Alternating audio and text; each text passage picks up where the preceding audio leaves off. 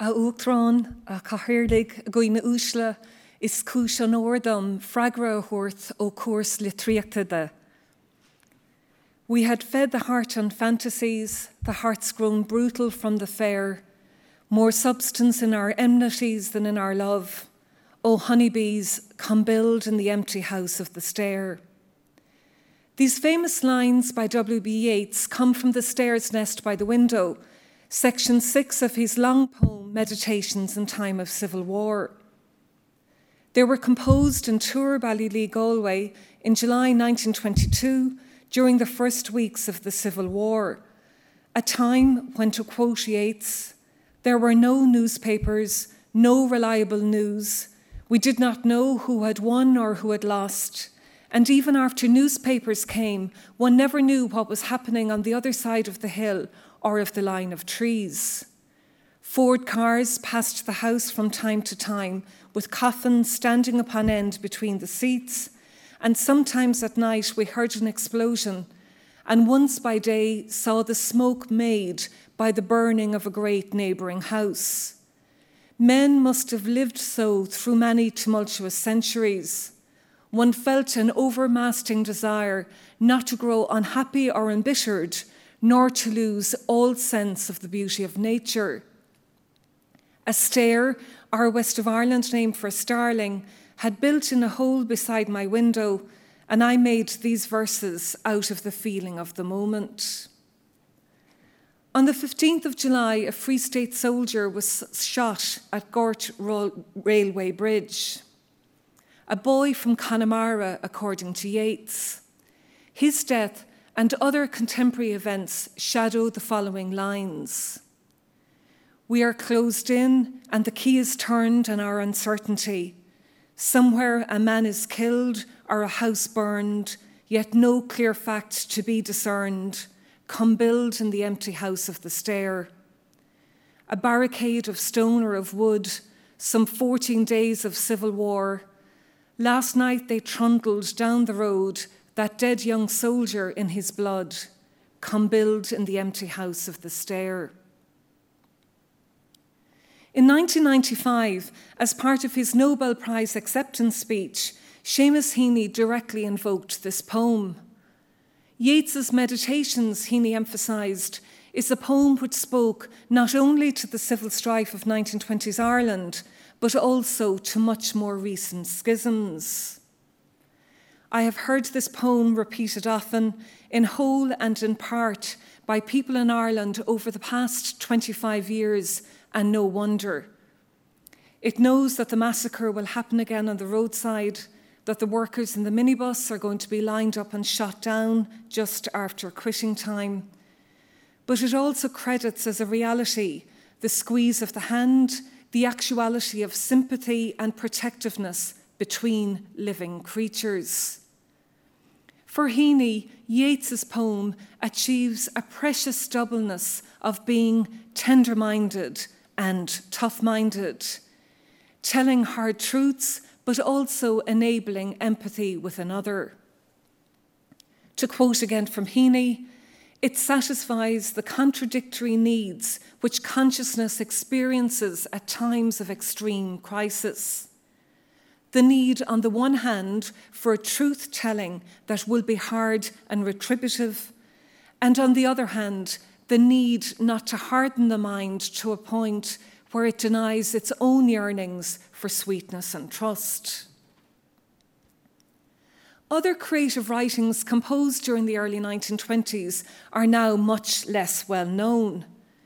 In the early years of the Free State, Waterford born Rosamond Jacob composed her second novel, A House Divided, later entitled The Troubled House. Jacob, born into a Quaker family, was a suffragist, Republican, socialist, and pacifist.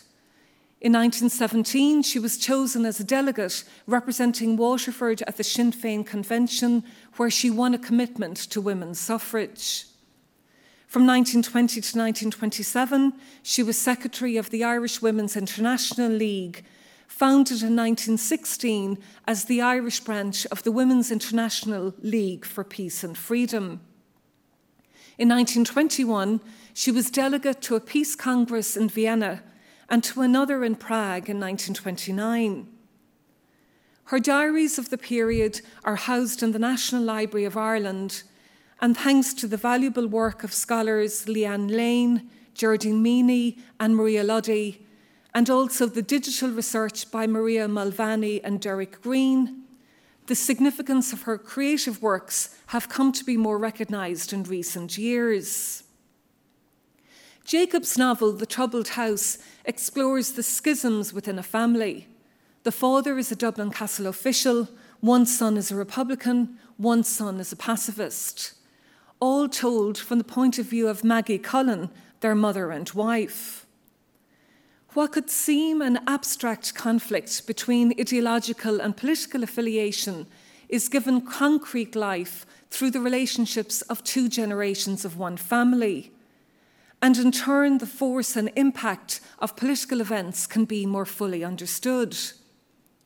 For example, one scene in the novel vividly describes the impact of the Bloody Sunday murders of November 1920, events, as historian Anne Dolan has shown, with an especially traumatic and brutalising legacy. The last scenes of the novel are set just after the July 1921 truce and record an optimism that we now know to be momentary, but still worth recalling. In spite of the novel's power and quality, Jacob was unable to secure a publisher for many years. Over a decade later, in May 1936, as Geraldine Meaney's research has uncovered, an editor at Duffy's publisher dismissed the original title of A House Divided as too sad and said that he might consider publishing the novel later when he could, quote, risk more, unquote. When the novel was finally published by Browne and Nolan in 1938, it carried a defensive epigraph emphasizing that, quote, all the characters in this novel are figments of the author's mind. They represent no actual persons, unquote. By now, 1938, another aspect of the novel's optimistic ending that post war independence would bring new freedoms and roles for women as artists and as mothers had a deeply ironic tinge, given the gender discrimination against women enacted by legislative and economic measures in the first decades of the new state. Those measures and the theological doctrines which they forced into social practice carried repercussions that were starkly visible in the deeply divi- divisive social schisms of the 1980s, a period well described by novelist Anne Enright as a moral civil war that was fought out in people's homes with unfathomable bitterness. I refer to Jacob in this detail because important work is continuing by researchers and students to reclaim and revalue quieter literary and cultural writings, artistic work that can offer us richer and more complex views of the historical and the contemporary. It's notable that the works thus returning to view can help us to expand the register of emotions which we employ in speaking of, or thinking of, or feeling about our historical past. Professor Werter ended his paper by invoking the depth of conviction as well as the cruel compromise of idealism. And in his recent book, he also valuably underscores the importance of giving sufficient weight to what he calls the emotional charge of 1922 to 1923, unquote. How we can best do justice to past events involves also doing emotion justice. And here, the literary and creative imagination plays a key role. Writing of the importance of fiction in our understanding of history French philosopher Paul Ricoeur, who's been quoted uh, earlier in this series, has observed individuation by means of the horrible would be blind feeling without the quasi intuitiveness of fiction. Fiction gives eyes to the horrified narrator, eyes to see and to weep. The poetic voice in Irish literature, be it in English or in Irish, or in those languages that newly enrich our national river run, is the means whereby some of what we might term the more awkward emotions are made visible and audible, uncomfortably so. An Fua, published in 1967 by poet Máire Mhac an tSaoi, begins sé dé líon an fua fad oling agus fadarina, sé dé líon an fua nav aithna agus dille na feine. In the translation by Peter Sirr, hatred demands patience and deadened senses. Hatred waits for its chance. In mourning her recent passing, we're reminded not only of the links between generations to which the life of Máire Mhac an tSaoi testifies the same age as the state, but also her fearless poetic interrogation of both links and fissures. In her words, inheritors of the event who never knew the smell of gunpowder or of terror, who never fired a shot in anger, worse yet, never stood up to one. These lines, as translated by Louis de Paor, come from Fód an Imrish or Troubled Spot, set in the General Post Office in 1986.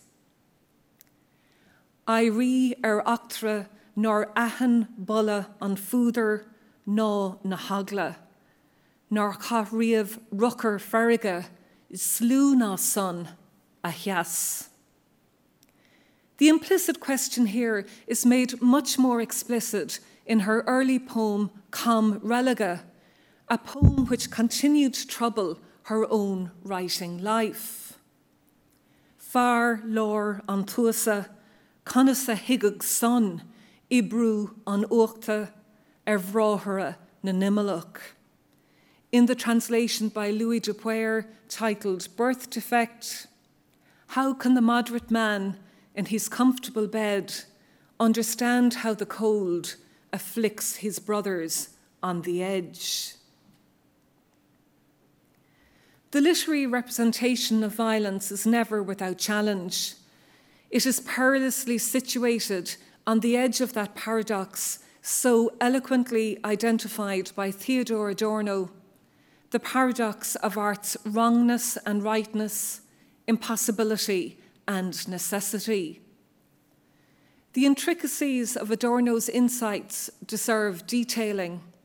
In his words, the so called artistic rendering of the naked physical pain of those who were beaten down with rifle butts contains, however distantly, the possibility that pleasure can be squeezed from it. The morality that forbids art to forget this for a second slides off into the abyss of its opposite. The aesthetic stylistic principle makes the unthinkable appear to have had some meaning it becomes transfigured, something of its horror removed. By this alone, an injustice is done the victims, yet no art that avoided the victims could stand up to the demands of justice. Here is Heaney's formulation on what he terms the thing which always is and always will be to poetry's credit from the closing lines of his Nobel lecture crediting poetry. The power to persuade that vulnerable part of our consciousness of its rightness in spite of the evidence of wrongness all around it. The power to remind us that we are hunters and gatherers of values. And my gathering finishes with two last quotations. The closing poem in Eavan Boland sequence, Writing in a Time of Violence, published in 1994, is entitled Beautiful Speech and finishes with a powerful invocation of what may still await. the distances we are stepping into, where we never imagine words such as hate and territory and the like, unbanished still as they always would be, wait and are waiting under beautiful speech to strike. And finally, quietly refusing the limits of commemorations and memorably reshaping our practice from poet Paula. When we've licked the wounds of history, wounds of war, we'll salute the stretcher bearer, the nurse in white, the ones who pick up the pieces, who endure, who live at the edge and die there and are known by this archival footnote read by fading light, fragile as a birthmark on the window pane or the gesture of commemorating heroes in bronze and stone. Gurv Mil Mahagwiv.